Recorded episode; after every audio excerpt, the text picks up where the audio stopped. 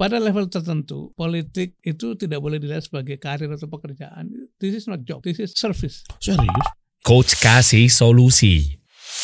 Assalamualaikum Pak Sudirman Said. Waalaikumsalam warahmatullahi wabarakatuh, Mas Dery. Saya happy Lama sekali. gak ketemu nih. Iya Kangen. ketemu. Eh. Berapa berarti berapa bulan lalu Pak pas begitu Bapak mampir di sini ya?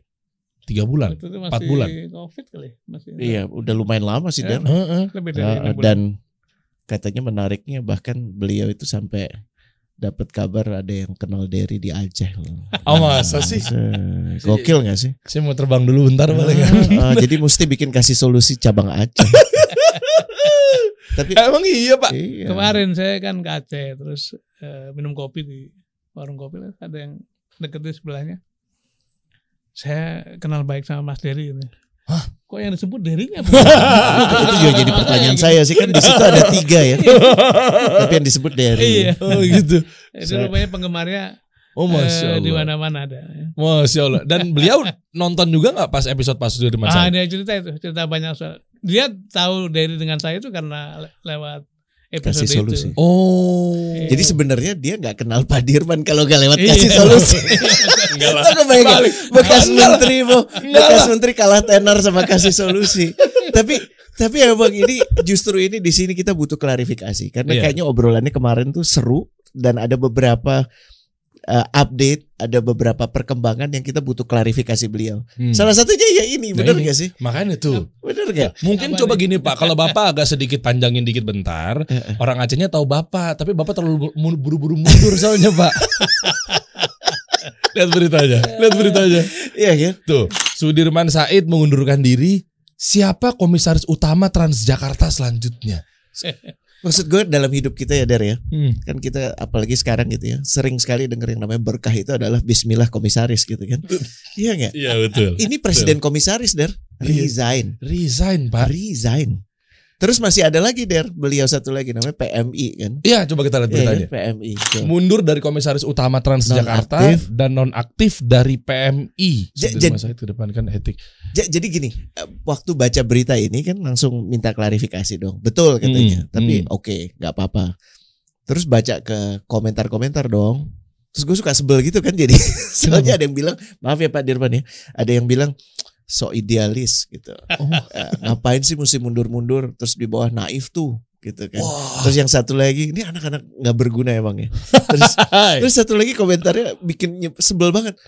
Daripada diganti nanti mendingan sekarang mundur Oh, gitu. Karena kan ancang-ancang. karena beliau ditunjuk oleh Pak Anies. Mm-mm. Sekarang kan Pak Heru. Ya. Nanti kan Jadi- pasti ada bersih-bersih gitu. Nah, tapi kayaknya baiknya kita tanya Wah, juga ah. nih ke beliau nih. Emangnya cuma Deddy Ya, ya. Corbuzier aja bisa klarifikasi kan? Sebelum beliau nanya, Pak, sebelumnya saya mau ada statement bentar Pak buat Pak Dirman tanpa rasa hormat. Orang-orang udah fokus di PMI, kemanusiaan. Maaf ya Pak ya, Bapak meninggalkan kemanusiaan demi politik atau gimana? Kurang ajar, kurang ajar, kurang ajar, Loh. kurang ajar kau anak muda. Bukan, bukan. Kan saya udah izin di depan. Maksudnya PMI kan kemanusiaan, Pak. Banyak orang membutuhkan darah, bantuan, apa pun itu yang kita tahu mungkin sebagai awam Iya, gitu di iya. PMI. Tapi Bapak cabut, Pak. Tuh, beritanya nonaktif dari PMI. Kenapa gitu ya? Kenapa? Melatar belakang itu apa? Udah gitu yang dimunculkan satu kata yang banyak orang nggak paham lagi. Eh, Etik, Nah kan? etika. Apa pula binatang apa pula itu? Iya kan? Iya, nah Bener nggak? Bener nggak? kita kita bahas satu persatu ya. Nanti sampai akhirnya nanti kita telaah juga. Saya juga pernah ngomong sama Coach Rene, Pak Dirman, yaitu terkait eh, sebenarnya Pak Dirman ini, ini bukan karena depan Bapak ya. Pak Dirman ini kan jujur, baik, lurus gitu ya. Terus saya Kalau bercanda kayak gak rela gitu sih. Enggak, bukan, bukan. Karena kan takutnya kan kita pengen banget dibilang ini kan. Tapi saya bilang sama Coach Rene, ini, ini, ini perbincangan dapur kitanya aja Pak ya. Hmm. Mumpung ini depan ada Bapak eh, langsung gitu ya. Apa Pak Dirman kurang genit kali ya? Saya bilang begitu. Oh, oh, soal genit. Iya. Tunggu dulu nih sebelum kita kasih mic ke beliau ya soal genit. Oke. Jadi satu hari gue di tengah refleksi gue gitu ya menuliskan di IG tapi kan karena beliau nggak punya IG Hmm, no, gue saya copy dong lo yang Sudirman satu eh, sa- satu it itu apa? Nggak Bukan. tahu, bukan sih kayaknya. Tapi tapi yang ada saya kirim ke beliau dong, Hmm. ya kan untuk masuknya dapat pujian gitu kan. Tuh, tolong deh. Coba yang mana? Yang mana sih? Yang mana sih? Ya tau lo lo sempet baca nggak dia kayaknya kan kan kesannya kan me myself and I gitu ya. Terus kayak kan emang gue sedang diperhatiin gitu ya. Jadi Hmm. dealnya tuh gimana waktu itu lagi ketemu Ustadz Noman Ali kan sama Pak Anies kebetulan di rumahnya. Terus kata kata Pak Dirman kamu masih genit kalau kalau nggak mau itu kalau nggak mau tampil kenapa lo masukin gitu terus gue sambil bener juga nyebelin banget tapi pembelaannya kan tentunya kadang-kadang kegenitan dibutuhkan pak Gitu. Ya kan? bapak kurang genit sih Kalau Rene begini aja dibilang genit apalagi gue coach.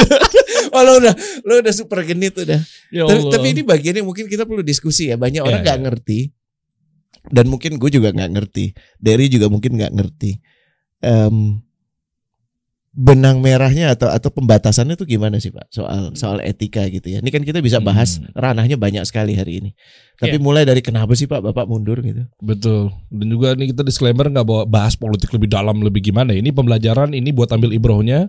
Ini edukasi loh. pilihan-pilihan Iya iya iya. pilihan hidup Tentang cara menentukan sikap, menentukan pilihan karena Ya. ngaruh ke organisasi, ke bisnis apa pun itu. iya iya kita pengen Iya. dengar itu justru. eh, betul. dalam saat beliau mengatakan bapak mengatakan etik itu kaidahnya tuh apa sih pak Mulai dari mana ya? Eh, pertanyaannya banyak bener.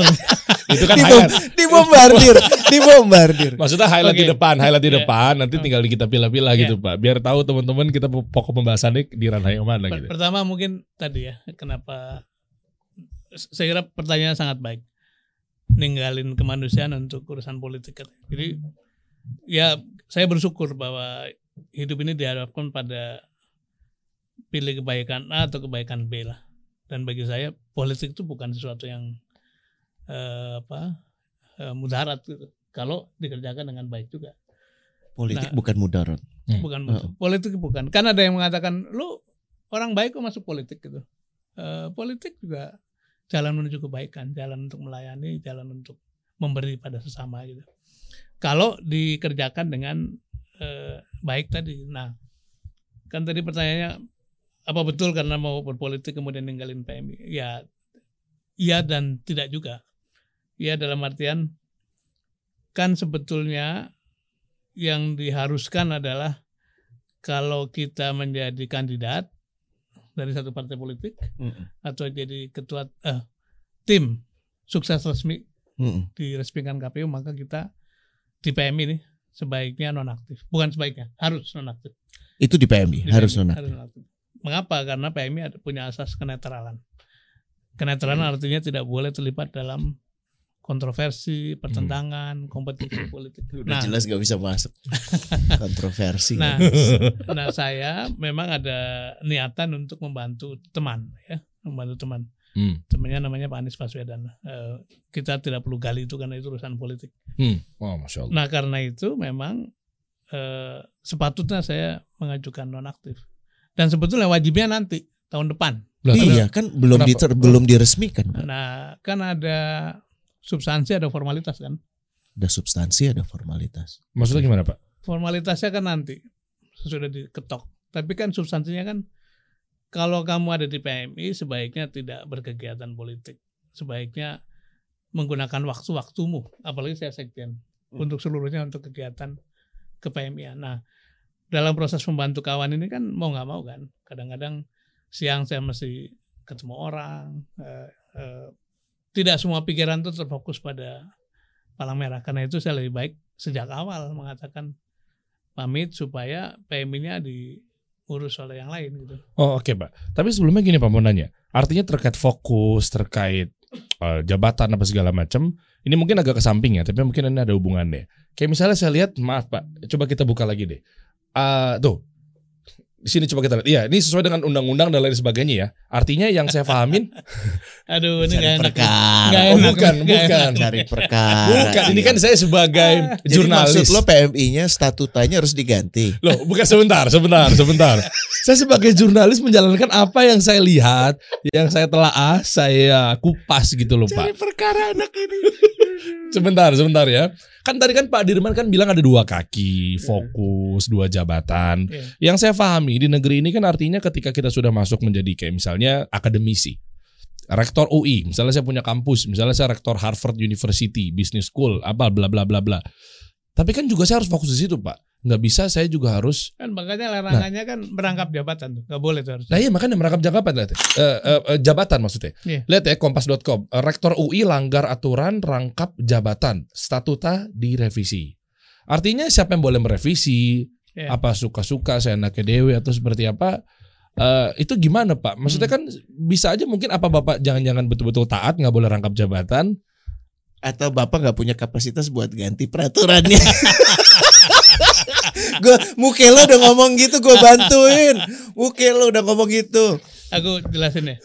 Ini agak serius nih. Oh, aduh aduh jadi salah nih kayaknya nih mancingnya nih. Jadi Gimana? bersama dengan saya pamit ke PMI, saya juga mengajukan surat ke Pak Gubernur. Pamit dari Transjakarta karena sama. Aturannya juga sebenarnya nanti kalau terdaftar. Jadi sebenarnya de facto masih diizinkan. Masih boleh. masih Sesuai boleh. peraturan boleh. Nah, nah, sekarang saya mau jawab kaitannya dengan ini. Kata teori etik sih. Hmm. Hidup ini bertingkat-tingkat ya. Hmm. Tingkat paling hina itu paling primitif namanya serakah. Oke. Apa saja dikerjakan. Yang agak tinggi namanya legalistik. Oke. Jadi kita kerjakan yang tidak dilarang. Hmm. Kalau ada hukumnya melarang nggak dikerjakan. Oke. Tapi persoalannya legalistik ini bisa mengarah pada ini. Hmm. Kalau tidak punya etik, etik itu pantas atau tidak, patut atau tidak gitu. Oke. Nah, makin ke atas kita posisi kita seperti rektor, komut, gubernur, bupati, CEO, ya, Oh, CEO, CEO. Se- Sekjen PMI. sekjen PMI itu bisa ngerubah peraturan sendiri kalau mau. Oh. Kalau tidak berpegang pada kepatutan. Nah, Hmm. karena itu kita tidak saya ini tidak memilih berpikir legalistik. Meskipun legalnya mengatakan kamu Iya. belum waktunya atau boleh, Oh. tapi secara kepatutan saya ngerasa ya kalau mau ngerjakan ini ya jangan rangkap sini sana dong. Apalagi ada kepentingan Konflik of interest. konflik of interest segala macam. Jadi yang mau saya tegakkan atau saya urus adalah ya eh, kan itu bagian dari tugas kita sebagai orang yang ada di tempat-tempat tertentu ya aturannya atau kaidannya bukan legal lagi. Legal itu if you are uh, on the top of management, Hmm. you can make your own rule kan gitu kan. Hmm. Bikin aturan sendiri yang menguntungkan dirimu kan. Iya. Nah, apa yang membuat kita bergerak atau enggak? Ya tadi perasaan ini pantas apa enggak sih itu? Itu aja. Nah ini ini bisa kita tanya nih, apakah pantas seorang rektor di mana pun rektornya Harvard tadi kan Iya. merubah aturan semata-mata supaya dia tetap bisa rangkap jabatan gitu kan kan eh, eh, Walaupun akhirnya mundur ya. Kalau Iya. yang case Oh, iya, ini iya, ya, iya, iya. yang bersangkutan mundur dari tawaran Setelah- komisaris itu melalui setelah itu. iya. Iya. Ta- tapi aku boleh jawab ya Pak Dirman nih. Iya. Dari kita coba dialog si si serakah ini ya, si legalistik ini bersuara ya. Saya akan coba kasih argumen begini. Begini. Saya bisa membagi waktu Pak Dirman. Eh, saya paham banget apa yang dibutuhkan eh, dari kerektoran saya. Dan saya juga paham apa yang dibutuhkan dari kekomisarisan saya. Iya. Eh, saya bisa jaga tuh. Bahkan kayaknya dengan ada saya di dua kaki itu saling mendukung. Ya kan? Saya punya eh, aset ilmu, aset ilmuwan, saintis, orang-orang yang bisa membantu perusahaan yang mendudukkan saya sebagai komisaris.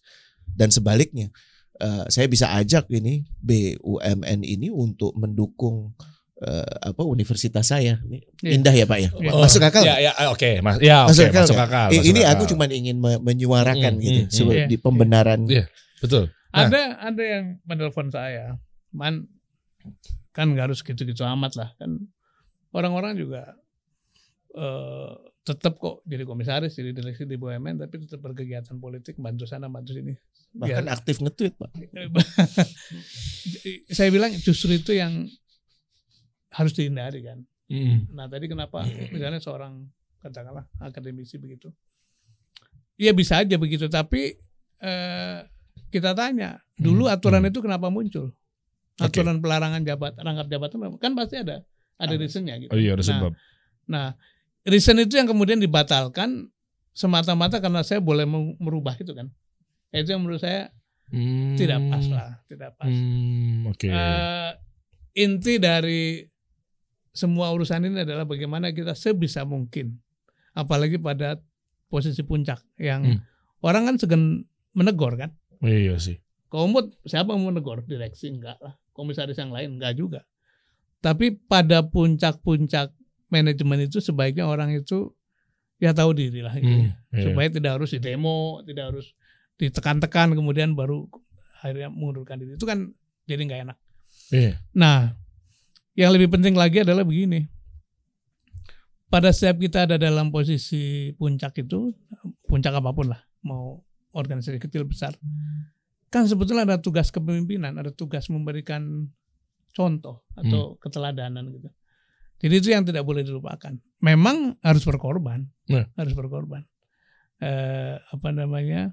eh, tadi misalnya eh, komisaris BUMN besar itu kan lumayan, lumayan sekali lah. Hmm. Tapi ya itu mesti dikorbankan. Artinya ya fokus pada yang menjadi tugas utama. Nah itu. Kayak gitu. Fokus menjadi tugas utama. Ya gini, Coach eh, Pak Dirman. Eh, Pak Dirman kan ada kampus ya Pak ya. Hmm. Kampus itu misalnya kalau kayak negeri itu rata-rata berapa sih Pak? Eh, ininya mahasiswanya. Oh ya tergantung kalau Kira-kira berapa ribu? kalau UI barangkali bisa 40 ribuan lebih. Oke, UI 40 ribu. Iya. Kalau misalnya BUMN, kira-kira berapa? Apanya? Eh, orangnya, orangnya, jumlahnya orangnya, jumlah staff dan lain sebagainya. puluhan ribu juga. Puluhan Puluhan ribu juga. Iya. Pertanyaannya, Anda di dua kaki, siapa pun itu ya orangnya ya. 40 ribu yang di bawah Anda udah Kalau pakai belum? argumennya Coach Rene tadi di kampus itu dia pemimpin eksekutif ya, Mm-mm. rektor. Yang sebelah sana kan sebenarnya advisor. Mm. Jadi ya kalau dari situ bisa-bisa aja merangkap-rangkap tapi kembali pada eh, Fokus. fokus, Ya, pada itu. Maksud saya itu, of interest gitu, Betul, maksudnya kan 40 ribu yang di kampus ini udah berjalan dengan maksimal belum? Kok tiba-tiba ada lagi puluhan ribu yang harus di At- atau dalam Bimbing bahasa juga. lain kalau kalau kita masih punya waktu, kalau kita Iya. masih punya space untuk berpikir ya berpikirlah untuk memaksimalkan benefit yang ada di yang kita uruskan. Hmm, Kan gitu kan. Itu maksud saya sih. Iya. Tapi kembali kalau gitu ke niatan awal ya. Eh, Hmm. eh, dan dan di dalam niatan awal itu yang diuji oleh orang-orang yang membuat eh, Aturan. statuta ini, aturan ini. Mereka benar-benar tidak menyisakan ruang untuk munculnya keraguan gitu kan. Pada saat kau hanya mengerjakan satu, kau akan fokus di situ. Tapi pada saat kau ambil yang lain, eh, udah pasti eh, fokusmu terbagi gitu. Nah, eh, gua- saya tuh tertarik sekali Pak Dirman soal kewajaran, kepatutan. Ini kan mudah diucapkan ya. Hmm. Tapi based on what gitu. Karena kan ujungnya akhirnya kita bisa mewajar-wajarkan siapa pun Hmm, akhirnya mewajar-wajarkan gitu iya. dan menormal-normalkan.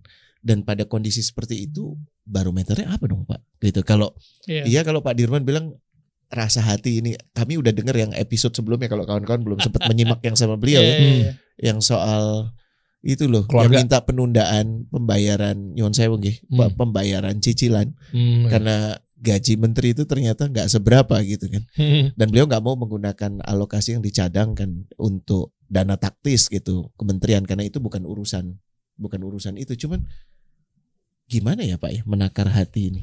Ya memang itu tantangan besar terus terang saja, terutama dalam suasana yang disebut Coach Rene tadi.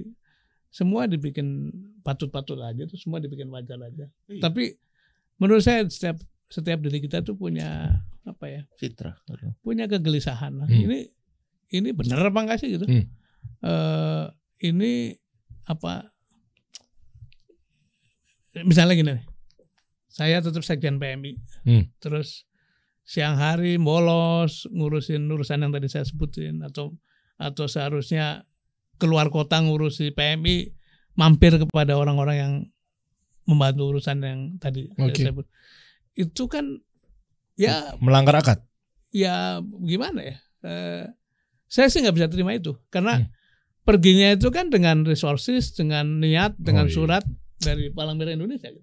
nah begitu nyampe ke daerah kemudian kita masih ngurus-ngurus yang lain itu Iya. rasanya kok eh enggak lah nah itu kan sama, sama dengan Dalam. sama dengan menipu sebetulnya kan Iya, Nah, benar. sama dengan menipu. iya Benar, nah setuju. kita kita kita kepengen sih seminimal mungkin lah untuk tidak Betul. eh, Nah ini share dikit Pak di Islam juga sebetulnya udah ada aturannya tuh Pak. Kayak Hmm. misalnya kita dilarangnya dua akad dalam satu akad. hmm, Nah kayak gitu-gitu tuh karena kan jadinya eh macam-macam ya analoginya banyak banget ilustrasinya. Tapi intinya kita akad sama satu agenda A di waktu yang sama itu bisa korupsi tuh Pak waktu. Iya. Banyak yang bilang juga Iya. terkait lu kerja di perusahaan ini kecuali memang bosnya Rido ya.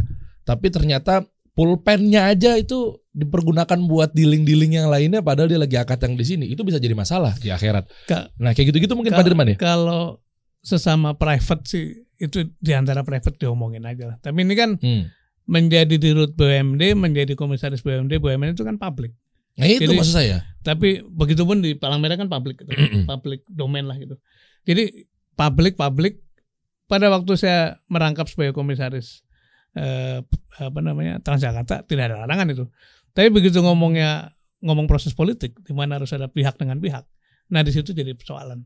Karena Hmm. itu anggaplah itu sebagai my private contribution kepada proses politik. Nah karena itu yang ini mesti ditinggalkan. Hmm, itu aja. Jadi, oke. Jangan sampai itu bercampur baur. Iya, Dan itu ngaruh ke performa gak sih Pak? Segi waktu, tenaga, pikiran, Kinerja. Iyalah. kinerja, Iyalah. ngaruh ya Pak ya? Nah mungkin jangan-jangan oknum-oknum di luar sana yang ngembat semua jabatan ambil A kaki kanannya ada di sini. Justru kadang-kadang kan itu mumpung kan, kan ada Ah, mumpungnya. Saya Nah makanya jadi nggak ya saya, saya nggak Itu. minta, saya diminta Tuh. Derry. tapi lihat performanya Jadi mungkin saya ada tujuh dong. Senin, Selasa, Rabu, Kamis, Jumat, Sabtu, Minggu. Komisaris di tujuh perusahaan. wow. Loh, karena saya dibutuhkan. Tidak ada yang Iya. punya ekspertis saya. Nah, yang Kan, begini-begini. kan, nih. kan pembenaran itu selalu ada ya. Iya, iya. Dan ya tadi Pak Dirman bilang mungkin ini semuanya sama-sama ridho itu ya nggak masalah juga. Tapi memang Oh kinerja berantakan kan? wallahu Ya. alam. Ada ada Nggak tahu. Ada Iya. Pasti manusia punya kapasitasnya gitu. Ukuran saya nggak bisa dipakai untuk ukurannya Pak Dirman. Cuman yang nyata kan benar ya benar, kalau salah kalau yang di salah. negara maju kan misalnya pagernya itu pajak progresif kan. Hmm. Orang nggak terdorong untuk punya jabatan di segitu banyak tempat karena Karena capeknya gaji, sama. gaji pertama kecil. pajaknya misalnya 20%. Oh iya. Gaji kedua 30, gaji ke akhirnya 70% buat apa? Jadi lebih baik satu dua fokus gitu. Hmm. Dan dan itu eh, dari segi kinerja juga lebih maksimal. Iya bener. Pak Dirman eh, buat kawan-kawan muda yang beraspirasi untuk untuk jadi komisaris itu tadi gitu ya. Sementara Bapak dengan mudah bisa melepaskan ini. Eh, kasih gambaran decision making proses dalam diri Pak Dirman dong. Tadi udah dijelaskan secara ideal eh, dan itu betul sah ya. Eh, kemanusiaan dan politik itu bukan baik dan buruk. Dua-duanya bisa sama-sama baik, bisa sama-sama buruk tergantung bagaimana menjalankannya. Cuman apa yang mendasari ini tanpa harus masuk terlalu banyak ke uh, Politik. politik ya, tapi Hmm, hmm. uh, pengen tahu uh, pasti Pak Dirman mungkinkah merasa lebih berdampak di pilihan ini atau bagaimana sih Pak supaya orang-orang tuh paham gitu dalam decision Ya, making proses kalau ini mau anu ya. atau mau- sayang banget sama temennya mungkin Kalau mau pertama dulu juga Bapak bantu teman kan ya Pak ya saya saya sering sekali begitu kan. Tapi jangan terlalu bantu pak banyak dihaniati juga sih pak. Saya pernah saya pernah mengundurkan diri dari PNS pada tahun 2003 kalau nggak salah. Karena membantu Cak Nur, Profesor Nurholis Majid Hmm, iya. maju Almarhum, sebagai Masya masuk konvensi Golkar maju sebagai calon presiden. Meskipun Beliau akhirnya pernah, pernah, pernah. Tidak tidak jadi. Artinya tidak sukses karena ketika Dijegal. masuk ke dalam satu partai politik kemudian dipertanyakan ente bawa visi misi tapi gizinya mana kan gitu. Gizinya mana? ya Kesel ya. pokoknya candur atau kita nggak punya uang lah dan akhirnya tidak bisa masuk. Tapi karena tadi kan masa ya pegawai negeri bantuin calon presiden kan waktu itu kan. Dan apakah itu tindakan konyol nggak juga? Hmm. Karena itu hanya konsekuensi dari pilihan. Nah, sekarang kenapa begitu? Karena secara de facto banyak sekali urusan atau atau saya merasa tanggung jawabnya cukup besar. Eh, Hmm. Nah karena itu harus fokus. Nah orang bertanya, jadi lu makan apa? Kan gajimu dilepasin. Lah iya. Ya kita anu lah ada cara menyelesaikan masalah hidup pribadi kan. Eh, kan tetap bisa bekerja menjadi advisor dari teman-teman yang punya perusahaan misalnya gitu ya. Tapi itu private domain kan, tidak Hmm. menggunakan public money gitu. Hmm. Eh, selama ini juga saya melakukan itu secara informal, kemudian saya mendapatkan fee segala macam untuk nafkah eh, Allah. basic saja gitu ya. Eh, jadi eh, apa namanya? Ini bukan bukan pertama kali saya meninggal atau pamit dari satu urusan untuk urusan yang lain. Tahun 2000 eh 2000 berapa ya? Saya selesai dari IAI Ikatan Angkutan Indonesia. Itu juga saya pamit untuk urusan yang oh, saya pamit dari perusahaannya Pak dari Indika Group Hmm. untuk ke Aceh. Oh, iya, iya. Pak Agus Lasmono itu, Iya, betul. Pak Sudikat Mono ya. Ya, saya Hmm. pamit. Saya direktur, saya saya cukup baik lah maksudnya. Hmm. eh, gajinya baik, fasilitasnya baik, sangat baik lah. One of the best dalam hidup saya gitu. Tapi ketika ada panggilan tugas urusan Aceh, saya pamit juga dan eh, walaupun mungkin bukan mungkin mereka me- mereka mengatakan terus saja di sini Pak gitu. Iya, Eh, iya. Tapi kan tadi gimana bekerja wong saya ada di Aceh gitu. Kami udah denger Pak cerita dari Pak Willy Eh, yang gimana? gajinya sama gaji lo gedean Iya. gaji lo. Maaf Pak ya, maaf Aduh sekali. teman-teman Iya, iya, yang iya. sama Pak Willy Iya, iya. Sabandar ya. Hmm. Oh, Pak Willy, oke. Jadi waktu itu ini nih kita namun kita kita kupas aja ya. Maksudnya saya dengar cerita beliau kayak tadi misalnya pengorbanannya fokusnya ternyata mungkin nggak sebanding dengan gaji di perusahaan tersebut eh, ke Pak Dirman ya. Saya waktu itu kan kerja di sebagai eh, di di radio media lah announcer Ya. di Indika Group. Oke, Ya, Radio Indika ya. Radio Indika Hmm. gitu.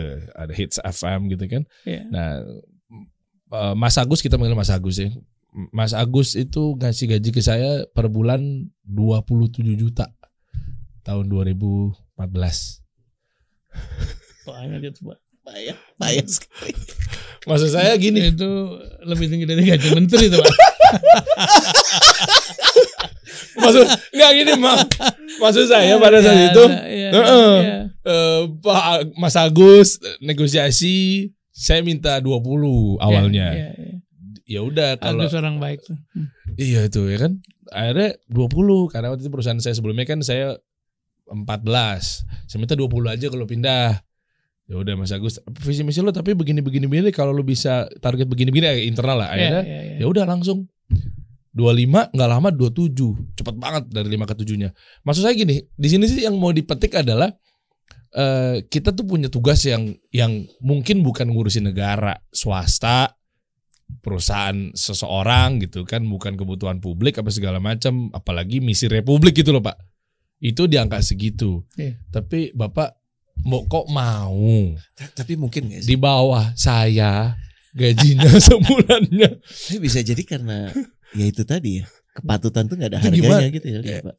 Kan, Eh. kan kan misalnya saya dari Indika ke Pindad ya waktu itu kan, Hmm. dari Pindad ke Menteri itu kan bukan ujuk-ujuk. kan. Artinya ada proses panjang soal background saya, perjalanan saya segala macam. Dan biasanya pada posisi publik itu diminta kan, Hmm. misalnya diminta membantu rekonstruksi Aceh yang memang luar biasa berantakan. Nggak diminta aja pengen bantu kan. Jadi Hmm. itu kalau sudah begitu kan nggak pakai harga itu. Eh, just go dan eh, kita yakin aja bahwa hidup kita ada yang urus lah. Tapi kan boleh Pak keringat kita dihargai. Oh iya, nah, Iya nah kan? sebagai sistem kemudian ketika kita saya di BRR misalnya pada Hmm. waktu Aceh dan Nias, kita berusaha supaya teman-teman itu mendapatkan penghasilan yang wajar lah, yang cukup setelah masuk kan. Tapi misalnya menteri ya memang sistemnya begitu. Tapi kan menteri itu hanya 34 orang se Indonesia gitu. Hmm. Masa dikasih kehormatan untuk ngurus negara kemudian ya bukan bukan berarti hidupnya susah ya karena kan ada ada biaya macam-macam. Tinggal di rumah dinas kan saya pernah ceritakan. Hmm. Jadi sebetulnya nggak susah-susah amat juga. Tapi memang on the income yang dibawa pulang ke rumah sebagai pribadi memang jadi kempes sekali gitu. Iyalah Pak. Ke- Kempes karena Pak Dirman nggak mau menggunakan uang yang yang yang itu tadi secara legal boleh gitu. Cuma iya itu loh Pak maksudnya. Iya, kan? iya. Iya kan? Dan saya malah belajar dari coach Rene. Coach Rene sendiri yang bilang, misalnya kita bangun perusahaan gitu. Saya bilang, coach ini bangun perusahaan. Saya nggak mau digaji dulu gimana? Apakah nggak ngaruh ke performa saya gitu? Loh, buka gaji. Nanti turunannya panjang tuh coach Rene bilang. Iya. Misalnya performa jadi kita semangat ya coach ya. itu bagian dari kepatutan juga Iya. gitu. Ja- Dan dan memang apalagi kalau organisasinya punya kapasitas membayar gitu kan. Iya itu. Dan harus dibuatkan agar organisasi itu punya kapasitas membayar. Iya. Mohon maaf Pak, kayak menteri itu something very wrong menurut saya. Harus harus di harus direvisi. Iya itu itu Masa sama direktur BUMN yang di bawah dia gedean direktur BUMN-nya. Hello, itu kepatutannya di mana? dan dalam banyak hal itu jadi persoalan karena kan kadang-kadang suka akhirnya nyari-nyari jalan kan. Nyari-nyari jalan. Nah, Tuh. walaupun memang ini coach Rene lebih paham kan yang namanya motivasi itu ada dua kelompok kan. Hmm. extrinsic motivation isinya itu gaji eh, penghasilan ini benefit segala macam. Ada intrinsic intrinsic itu tanggung jawab value pekerjaan kehormatan apalagi Ya, itu eh, eh, impact kepada lingkungan yang gitu-gitu. Cu- Eh, itu bagi bagi sebagian orang intrinsic itu segala-galanya. Jadi ya sudah ketika ada tawaran atau atau call atau panggilan untuk bekerja bagi publik ya nggak ngitung yang ekstrinsik gitu. Tapi selama maksudnya gini ya Pak ya. eh, kalau ini nggak dipikirkan, maaf yang model spesimen kayak Sudirman Said ini nggak banyak dan problemnya celakanya Sudirman Saidnya kurang genit Nah. gitu kan yang Ah, omongan kita Itu, tadi itu kan. itu Pak. Iya kan? Jadinya Hmm. yang muncul itu yang diwajarkan itu Hmm. masih ingat kan yang waktu ada ya ada bapak-bapak lagi paparan pers gitu terus dia pakai baju terus ada yang ngecek orang Indonesia netizen gitu ya Hmm. bajunya harganya 12 juta gitu Iya, kan terus ada yang tersangka gitu kan terus dia bawa Iya, tas iya, eh, terus rumahnya dimasukin ada kamera terus eh, harganya ratusan juta Hmm. dan terus ada lagi yang marah kan emang kalau saya menjabat ini nggak boleh kaya nggak boleh punya ini kan kan lucu ya jadi jadi galakan situ gitu Iya. dan pertanyaannya kan seharusnya dengan uang yang gitu. kita bisa paham Iya. gajimu tuh berapa kok gaya hidupmu nggak mereferensikan itu mohon maaf jadi sekarang ngerinya Hmm. yang diwajarkan itu yang yang nggak tepat Hmm. padahal yang wajar ini beliau itu. cuman beliau jadi nggak wajar karena termasuk orang-orang aneh itu tadi makanya temen yang telepon man ya nggak usah gitu-gitu amat gitu kan bener gak sih Iya benar. maaf ya ini ini ketawa tapi Oh. nyeri loh ini pak kan kan itu anu ya personal choice lah sepanjang pilihan kita itu ngerasa membuat kita nyaman jalan tapi memang memang kalau mau sedikit dalam istilahmu genit tadi yang begini kan mesti ada yang jagain pak kalau Iya. nggak ada yang jagain itu cerita mengenai baju dua- dua- 12 juta ini ratusan juta nggak akan ada nggak akan ada ketemu, Nggak muncul. nggak akan muncul nggak ada yang kepo Betul. Nggak ada nggak ada yang pegang standar.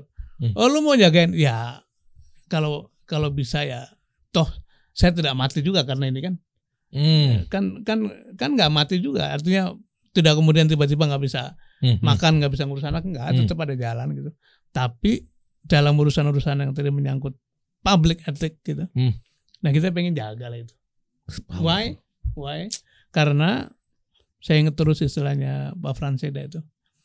Pada pada posisi tertentu tuh orang mesti menjaga peran sebagai tokoh Hmm. lu tokoh jaga peran sebagai tokoh ya kagak tapi eh, tokoh loh kan pengen ngajar pengen kasih pencerahan pada anak-anak Hmm. nah kalau yang begituan diterabas terus bagaimana gitu Oh, iya. Tapi gini Pak, ini nggak tahu deh, ini stigma ini masih berlaku apa enggak? Ketika kita mungkin gajinya kecil, Hmm. kayak tadi me- menteri lah. Nah kan ini kan oknum-oknum saya sebutnya ya.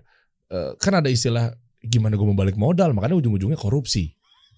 Kan kayak begitu-begitu ada Pak, maksudnya nah ini saya se- semangat nih kalau ngomong ah itu maksud saya. gini gini Iya kan jadi kan seton-seton kan Iya. ngegodain setan. Ya, ujung-ujungnya ih, gimana kerja keras Iya, Lihat Ayo. pengorbanan lo ambil, nggak apa-apa. ini Ah, ini gitu. ngomong pejabat publik ya Hah. pejabat negara lagi pada level tertentu politik itu tidak boleh dilihat sebagai karir atau pekerjaan this is not job this is service Serius? Iya dong. Kan ya sekarang memang rada kacau. Jadi Nah itu Eh, makanya makanya saya kaget tuh bener karena gini. memang rada kacau itu jadi kaos tuh gak sih sekarang memang rada kacau jadi seolah-olah itu menjadi bupati, menjadi gubernur, menjadi presiden, menjadi menteri itu dikejar-kejar begitu ya sampai kampanye kamu pilihlah saya. Tapi begitu nyampe ke sana itu bukan ekspresi pengorbanan atau layanan, tapi kekuasaan ngambil manfaat segala macam. Itu kan yang terjadi kan. Iya iya. Jadi kata-kata Lu balik modalnya kapan? Kalau ngomong balik modal jangan politik, dagang aja gitu. Wow. Iya dong, Ya, dagang aja. ya. Nah, nah ini yang ngomongan begini tuh dianggap aneh, Aneh. lu gitu. Aneh. Ya. Tapi nggak boleh diam, Pak. Nggak boleh diam. Nggak boleh diam. When you come to the public, Hmm. itu you serve to the public. Oke. Kalau kalau tidak siap melayani, ya sebaiknya jangan. Kalau masih urusannya adalah nyari uang sampai ujung dunia, mendingan kamu dagang aja. Terus ngapain capek-capek pak? Dalam artian apa kepuasannya? Achievementnya apa? Lo kan tadi politik itu kan kata filosof nih membagi keadilan. udah. The business of politics is distributing the justice, Hmm. distributing uh, equality gitu. Jadi memang memang ini ini harus menjadi panggilan bukan sekedar nyari jabatan, nyari nyari pangkat enggak. Kalau itu yang diurus ya inilah yang sekarang kita lihat kan. Pak Dirman, apa yang kemudian bisa dilakukan untuk membuat cara pandang orang yang kemudian ke politik itu yang seperti Bapak sampaikan tadi, bukan yang transaksional seperti yang tadi Derry bilang, gue nggak Iya. balik modal, Soalnya gue kan balik modal, Iya, itu. bener gak? iya. Bener gak? Dan nabi kita pun juga berpolitik kan? Iya, Nah, tapi iya kan panggilan, Nah, life of ini- service membagi keadilan ini itu. terus itu terang- maksudnya gimana tuh? terus terang tantangannya besar sekali karena kondisi terlanjur eh, tadi agak kacau gitu. Balik modal. Ta- tapi tapi menurut saya nggak boleh di nggak boleh dibiarkan. Harus ada usaha-usaha. Gini, tahun 1945 itu yang melek huruf hanya tiga persen. Hmm. 97 persen itu buta huruf gitu. Hmm. Tapi politisi kita siapa? Bung Karno, Syahrir, Bung Hatta, Hmm. Syahrir, Tan Malaka, Tan Malaka, eh, Pak Cokro Aminoto. Cokro Aminoto, kemudian Agus Salim dan sebagainya. Oh, kalibernya. Orang-orang itu, Pak, they are politician, tapi mereka juga pemikir, mereka juga eh, apa namanya pengajar, pendidik, mereka penulis yang baik, mereka orator yang baik, mereka konseptor yang baik. Jadi pada masa di mana sebagian besar masyarakat buta huruf tuh kolam politisinya tuh kolam orang baik gitu ya. Hmm. Memang waktu itu tidak ada uang yang dikorupsi karena apa Nggak ada duit ada, juga. nggak ada duit. Cuman sebetulnya kan bisa kak. Apalagi sekarang ini orang-orang yang masuk politik rata-rata orang yang sudah wealthy secara pribadi gitu. Jadi bagaimana mulainya? Ya mulainya memang harus dari kepemimpinan ya. Satu, ketika kita berharap ada satu leader yang bisa mengembalikan jalan dan ikut dengan cepat menurut saya. Jadi eh, saya saya memilih untuk tidak putus asa untuk Masya untuk apa terus menyuarakan bahwa kembalikan politik pada watak aslinya. Watak aslinya adalah melayani publik gitu. Kita jangan terusin ngomong politik ya. Hmm. Nanti pemirsanya agak kurang happy. Iya, iya benar benar benar benar benar benar benar. benar. Tapi kan kita di sini untuk pembelajaran ya. Tapi ini perlu maksudnya gini ya. Bisa jadi fobi kepada politik itu Karena karena, lihat yang keadaan dilihat sekarang. keadaan Persis. sekarang. Iya. Hmm. Padahal yang harus difobikan itu perilakunya, perilaku yang salahnya. Tapi politiknya tetap dibutuhkan. Nah. Karena kalau enggak, enggak akan muncul pemimpin yang berkualitas. Iya gimana cara amanah. Iya, gimana cara bernegara apa segala macam. Umar bin Abdul Aziz kan politisi, Pak. Iya, iya. Rasul itu politisi, Pak. Dia itu eh, dia panggul itu eh, makanan keliling kampung gitu kan. Eh, That's politik. gitu. Iya, Harusnya begitu. Zaman Tabin, tahu Iya. beliau loh, Masya Allah. Karena bicara di depan Dewi. kan emang generasi sahabat tuh terbaik. Bawahnya tabiin ya kan? Nah itu kan Umar bin Abdul Aziz. Di situ. oh iya ya beliau pemimpin. Iya sih Pak. Cuma kan maksudnya eh, cara untuk eh, apa ya menjalankan kita bernegara ini kan juga harus jelas ya. Dalam artian kita nih gimana nih? Apakah memang eh, ya udah nih ada pemimpin seperti ini terus harus dihadapinya seperti apa? Terus cara cara kita nanti ber birokrasinya gimana. Nah itu, itu kan harus jelas pak. Orang-orang kan juga harus benar-benar bersih nggak sih semuanya? Susah soalnya kalau ada satu benalu gitu bagaimana? Kalau secara positif saya ingin mengatakan Hmm. sebagai sistem demokrasi kita ini sudah baik lah, ya mekanismenya baik, strukturnya baik. Yang belum ketemu itu pelakunya, ya, pelaku yang baik. Hmm. Nah itu yang mungkin orang-orang kayak kalian ini Masya yang Allah. harus yang harus mengisi gitu. Gitu. Masih nyari bensin terus kan. itu kan tadi Nggak, makanya gini, jangan Pak. masuk politik kalau Iya. masih. Gini pak, bapak bilang tadi orang-orang seperti kalian ini gitu kan. Tapi kalau gajinya emang bener Ah, segitu sekarang pak? menurut gue sih sekarang anggaran kita cukup untuk memberi gaji yang apa wajar lah, cukup. asal asal memang di di tadi yang anda bilang diikuti dengan satu sistem manajemen yang baik. Mm-mm. Eh, soal pengawasan. meritokrasi, soal pengawasan tadi, soal eh, anggaran mesti di, didistribusikan dengan baik. Jadi sebenarnya uang kita cukup, Eh, tinggal didorong untuk. Kadang-kadang saya bertanya nih, eh, ini gaji pegawai negeri kenapa nggak diberesin ya? Karena kan eh, yang diurus kan sebenarnya gini, eh, gini, contoh ya. Direktur utama perusahaan itu kan yang diurus hanya mikro ya Hmm. di perusahaan itu kan Mm. Kita ambil kabupaten aja ada berapa PT di situ kan Hmm. ratusan barangkali Hmm. itu aja gajinya mungkin di tingkat kabupaten puluhan juta Hmm. padahal ngurusnya perusahaan tok itu Hmm. nah bupati di satu daerah yang diurus itu kan dari ujung ke ujung pak Ada PT-nya juga diurus. perusahaan orang-orang itu diurus juga Iya. perizinan diurus kesehatan diurus jadi orang ini multisektor lo kok dikasih penghasilan yang jauh lebih kecil daripada orang yang ngurus mikro itu Hmm. Padahal seharusnya, nah nanti sampailah pada kualifikasi kan. Hmm. Kalau kalau orang mau ngurus hal yang makro begitu, eh, multisektor kan harusnya memang nggak sembarangan orang gitu. Ya itu. Nah itu nanti ketemu tuh antara kualifikasi dengan merit dengan eh, penghasilan segala macam supaya orang terjaga. Oh berarti tergantung pemimpinnya dong ya? Persis. Iya kan? lah ya. Persis. Iya bener kan? Maksudnya ini kan saya secara umum ya Pak ya, secara global. Artinya kalau memang siapa leadernya ketika kita safar kita bareng-bareng kan harus nunjuk satu leader tuh. Ya kan kamu pemimpinnya. Lah kalau pemimpinnya belangsakan kita safar dibawa ke tempat-tempat yang nggak jelas. Selesai. Saya, saya Iya. tadi bilang persis karena otomatis bisa relate dengan contoh. Misalnya pada waktu di Aceh itu, itu Pak Kuntoro bernegosiasi keras dengan pemerintah, dengan Pak Presiden, dengan Menteri Keuangan. Pokoknya staf saya ini, para deputi saya, direkturnya mesti dibayar dengan cukup supaya mereka nggak perlu nyolong, gitu, nggak perlu men- mencuri lah.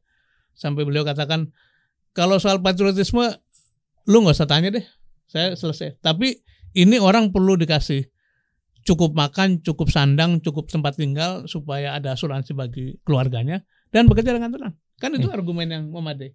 Dan begitu dikerjakan itu semua orang menyaksikan termasuk UN bahwa rekonstruksi di Aceh itu terbaik di dunia. Uh, UN bilang begitu. Ya, Uh. ti- tidak ada kasus korupsi yang material gitu.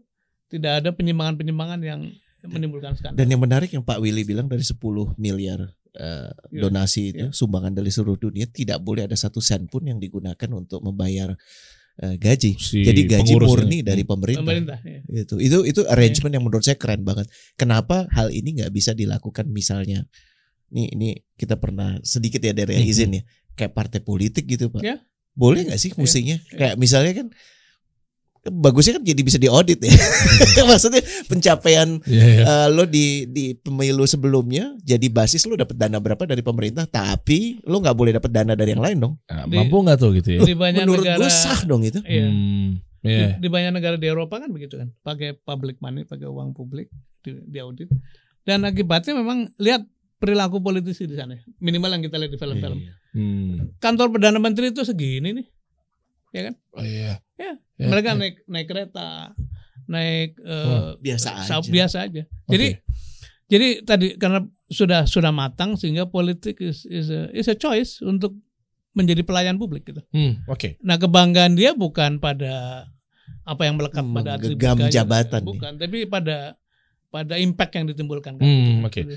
Itu Angela Merkel itu kan diceritakan dia masih nyuci sendiri, masak sendiri.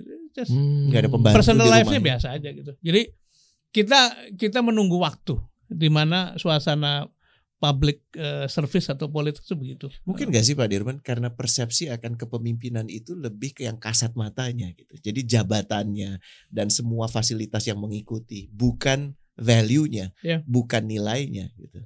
Nggak kayak yang yang ideal kan yang tadi disampaikan yang nggak Hmm. kasat mata itu. Hmm.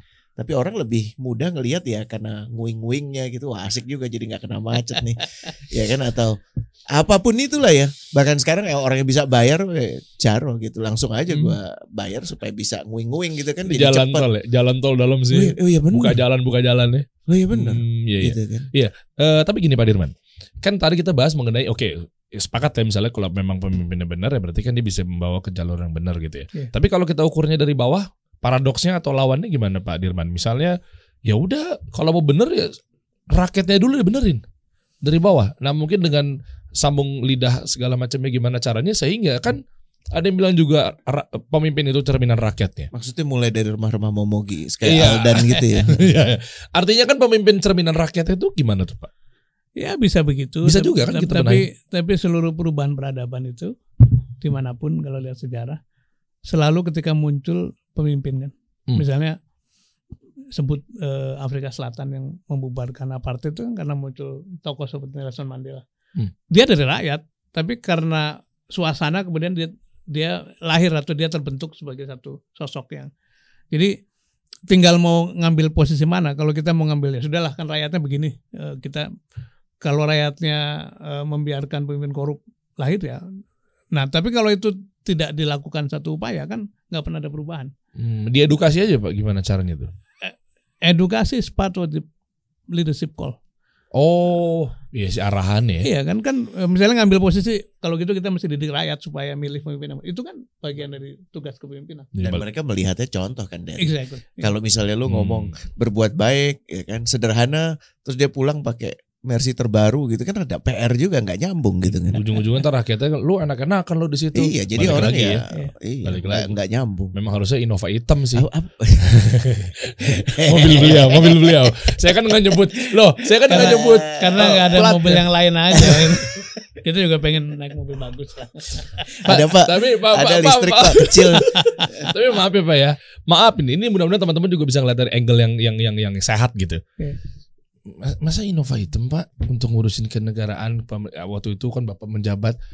Masa lagi-lagi udah waktu itu tahunnya di tahun itu gaji tinggian saya, mobil bagusan saya gitu loh Pak. Maksud saya Bapak Kayak- mau Saya sampai juga mau. kapan Pak? Karena Mau sampai bedanya beliau nggak pusing ngeliatin lu, sebagaimana lu pusing ngeliat dia. Maksudnya mas, ini ini angle-nya teman-teman tolong angle yang sehat ya. Maksudnya eh kan ada kalanya kita mengapresiate reward buat diri kita agar kita lebih semangat. Kenapa saya beli mobil A? Kenapa saya beli mobil B gitu ya? Ini ini nggak ada maksud ya. Saya juga nggak nyebutin merek-mereknya untuk saya pribadi. Bisa jadi mungkin mobil mobil apaan kan nggak tahu. Tapi maksudnya dilihat dari sini kan, bapak tugasnya kan lebih berat dibanding saya gitu loh pak. Kan nggak dilarang punya mobil bagus. Tapi saya Reward, mampunya, Pak, saya reward. mampunya hanya itu gimana? Kesel, kesel. mampunya hanya itu. Itu aja nyicil. Kan Lah, dalam urusan lah, begitu kan fungsi ya, soal fungsi lah. Iya, Artinya, fungsi ya. eh, nyaman mobilnya dan apa namanya lari kenceng keluar kota oke Eh, bisa Ma- makanya pusingnya bisa beda muat. der. Hmm? Beliau yang dipusingin Republik, lo yang dipusingin. Iya. kita yang dipusingin apa? coba? Kalau dari mau ngasih mobil ya kita terima. Nggak mau naik Mercy juga pak. saya pun naik karena kan reward gitu misalnya Iya. pak. Itu gimana tuh pak? Gitu loh. Pak, pertanyaan dari itu gini Pak Dirman, how do you reward yourself sih? Eh, eh. Pak Dirman menghargai diri sendiri itu gimana sih? ya eh, tadi kan ada ada extrinsic reward, ada intrinsic reward. Intrinsic reward itu ya kepuasan bekerja, menyelesaikan persoalan, kepuasan memberi impact baik apa, pada apa yang bikin Pak Dirman akhir-akhir ini gitu eh, dapat reward tuh apa? sekarang di PMI misalnya gitu. ya. Heeh. Eh, kemarin saya baru dari Aceh bicara mengenai hukum humaniter di kampus, tapi juga nge-review eh, pengungsi yang datang dari Myanmar gitu. Kita datang, kita pecahkan berbagai soal, kemudian orang-orang itu kan tertolong gitu, ya. atau minggu lalu ke Cianjur karena gempa segala macam. Hmm. Set up satu eh, kompon atau kompleks untuk operasi eh, Pak Yusuf Kala menginstruksikan supaya tanki dikirim ke sana. Itu kan hal-hal yang menurut saya eh, kalau pakai teori psikologi kebutuhan paling dasar itu kan makan minum Hmm. biologis gitu ya. Itu paling primitif- Pakaian. paling primitif kan. Hmm. Nanti ke sosial need, merasa punya teman, nanti kepada aktualisasi diri, nanti Diakui. ujung adalah soal keberartian kan Hmm. soal Makna. soal makna gitu dan it depend on you depend on us masing-masing kan punya urusan Hmm. makna dari merasa bermakna kalau bat- batiknya cakep seperti itu kan gitu. Masya Allah. nah ada orang-orang yang memang, memang punya merasa punya makna ketika surfing kan Hmm. nah itu mungkin tadi yang cocok masuk ke dalam public service tuh tapi kalau yang punya makna uangnya masih banyak supaya bisa memberi pekerjaan banyak orang ya itu masuknya ke bisnis barangkali Hmm. jadi eh, tidak ada pilihan yang ini lebih baik daripada yang lain, tapi eh, this is your choice. choice itu dikerjakan dengan tanggung jawab, terus dengan tadi dengan kepatutan. That's it. Nah, itu tuh. Berarti memang sebenarnya tinggal genitnya aja, Pak. Balik lagi ke situ. Balik lagi. Loh, sekarang Emang gini, suruh ngapain?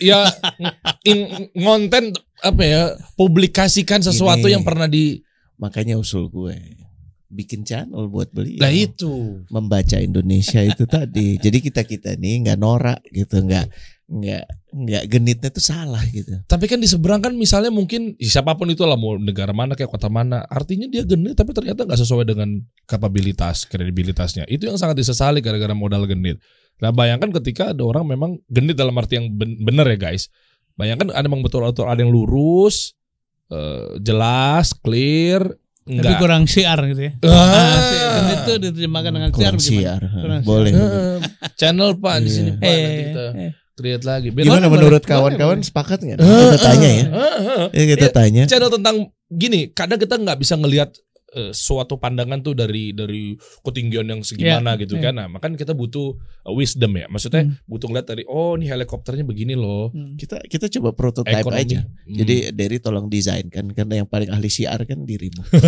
Iya kan? untuk dunia ya Beliau kan konten ya. ya ya ya Ah, aku bantu aku siap lah untuk Hmm. jadi bersih bersihin meja atau apa. Tapi menurut menurut saya tuh gini. ya ya. Masa sih dari satu republik cuma satu Sudirman Said gitu kan. Iya. Dan- Enggak lah. dan- sebenarnya banyak sekali banyak sekali orang pak jauh lebih baik ba- banyak juga. Cuman kebetulan eh, beberapa fragmen atau beberapa event tuh kenal Derry, kenal Coach Rene, kenal teman-teman. Jadi itu jadi muncul. Tapi memang harus dimunculkan dan Hmm. sebanyak mungkin orang tuh dimunculkan. Tapi itu saya masuk akal kan Pak Dirwan. Maksudnya eh, jenis kan mencari jenis. Beliau Hmm. kan bilang gitu ya. Hmm. Ap- Apa Allah pasti mempertemukan Derry dengan Sudirman Said walaupun yang satu kumisan yang satu jenggot panjang gitu kan. Terus de- dengan segala macam perbedaan kita melihat apa pun di dunia kita sepakat akan beberapa values gitu. ya. Hmm. Dan ini kita coba angkat aja dan katanya ya artinya itu kepantasan, kewajaran. Kata kuncinya itu menurutku. Oh, iya, iya, Dan iya, iya. membaca Indonesia mungkin diarahkannya tuh lebih untuk mengusung apa sih yang sebenarnya kepantasan. Aku tadi penasaran sekali yang soal kolam-kolam itu. Ah, Pasti bengkelnya Pak Cokro Aminoto tuh iya kan semua penandatangan B- BPUPKI naskah Republik kita kemerdekaan kita tuh sama beliau kan pernah berinteraksi sama beliau gitu. Hmm. Nah kita bikin aja Iya. bengkel Sudirman. iya iya iya benar benar iya kan? benar Dan dan supaya nggak obrolannya tuh dipersepsikan politik praktis, ya kita obrolin kayak gini aja supaya orang nggak ada yang fobi dulu. Sekarang kan kalau ngomong ngomong ini ada yang gue suka ini gue nggak suka ini. langsung alergi ya Uh, lo ini Iya, gue iya. itu gitu kan. Jadi sekarang kita ngomong value base aja. Kita panggilin orang-orang Iya. asik di situ kan. Iya, nongkrong di situ ngobrol, nanti kelihatan tuh. Oh, ini ternyata yang Iya, di- kan? digerakin. Oh, ini ternyata tunggangin ini. Boleh ya Pak Dirman ya. Kita Iya. bikin gitu ya. Heeh. Kalau Coba Der. Ya boleh boleh insya Allah. kalau feeling saya, oh, saya optimis bahwa tadi yang dimaksud kegenitan yang tidak berisi. Ya, itu maksud itu saya. lama-lama orang capek juga loh. Hmm. Jadi maksudku kalau konten yang baik itu kalian bisa bungkus dengan sesuatu yang menarik ya, Mm-mm. dipublikasikan, di di disiarkan lah. Hmm. Menurut saya itu ide baik dan banyak lah teman-teman yang bisa bercerita. Tadi disebut Pak Willy kan, Pak Willy ini orang luar biasa aja. Bayangin baru pulang sekolah, PhD lagi ngebul begitu. Terus baru masuk ke pegawai negeri. Kemudian ketika ini lagi diskusi kelompok kecil nih. Siapa yang bersedia ke Nias gitu. Nias itu pesawat mungkin seminggu tiga kali barangkali. Dan lagi ancur-ancurnya kota Lagi kan? hancur-hancurnya. Itu pulau. Ya Allah. Jauh dan masyarakatnya keras sekali gitu. Kena tsunami. Tapi beliau angkat tangan tuh, saya bersedia pak. Kebetulan agamanya Kristen, Eh, jadi kita juga Hmm. merasa wah ini klop karena Nias juga sebagian besar Iya, kan iya. Nasrani. Dan begitu sampai sana, di, saya nganterin ke ke Nias itu, Hmm. diomelin di DPRD Nias Selatan tuh. Kenapa? Ya pokoknya kenapa ini berantakan nggak nggak dibangun-bangun. Lah yang membangun baru datang gitu. Jadi emang mesti tambeng. ya. Betul. Iya, Dan iya, iya. Tambeng. tapi di tangannya Pak Willy itu empat tahun benar-benar eh, Nias berubah total. Jadi saya tidak heran ketika dia pegang MRT itu begitu cepat. Jadi orang-orang kayak gini ini banyak, menurut saya banyak. Hmm. Tinggal dan orang-orang seperti itu tidak mungkin bekerja dengan baik kalau tidak pegang value, Itu. tidak pegang kepatutan, tidak Itu. pegang idealisme. Orang-orang seperti itu banyak. Cuma Hmm. mungkin ada hati untuk takut genit, takut apa. Sementara harus ada bimbingan, bukan bimbingan ya, maksudnya arahan nih kita ada obrolan yang ada mau ke sarana ya, ada Eh, platform eh, misalnya. ada wadah. Ada wadah. Genit berisi jadi. Eh, iya, maksud saya ya udah tinggal Platformnya- platformnya namanya itu aja. Genit berisi. Iya, gitu. ada gincu di belakangnya terus ada di bawah ada Pak Dirman tuh gue gak kebayang. Kasih usul dong ya ide gitu ya. namanya apa? Nama dan siapa-siapa lagi yang kita bisa ajak. Iya. Kayaknya ini menurut saya obrolan ini Tapi harus jadi awal yang Membaca baik. Indonesia bagus. Asik. Baca Indonesia. Iya. Iya. Kayak gitu-gitu. Jadinya banyak orang-orang yang tahu, oh ternyata beliau di sini ya. Oh ternyata ini begini ya. Tentang organisasi, nggak usah terlalu alergi dulu lah guys. Jangan tiba-tiba ini udah pada ngumpul di sini, oh pasti politik nih. Sebentar, emang beliau hidupnya politik Iya, doang. Iya kan? In- Ingat nggak di Rote itu? Eh, Rote? iya. Peserta TSLB, PNS, Iya iya iya. iya. PNS. Jauh sekali Rote kan? Oke. Tapi dia di situ tetap ikut terus menerus program kita dan akhirnya dia membuat program semacam itu di Rote gitu. Waduh. Itu akan jadi engine eh, Iya. akan jadi mesin-mesin baru. Iya. Iya. Kebaikan saling memanggil. Banyak sekali.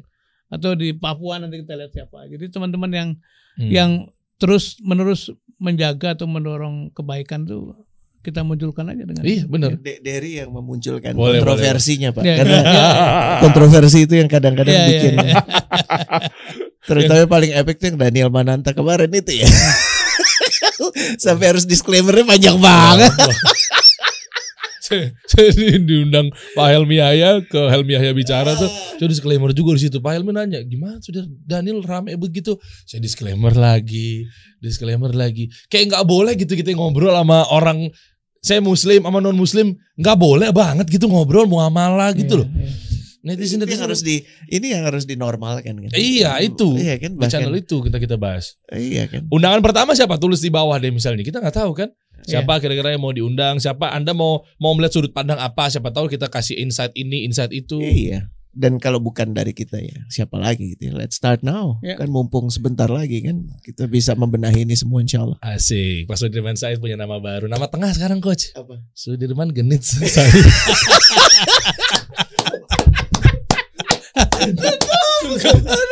Sungkem. Coach kasih solusi.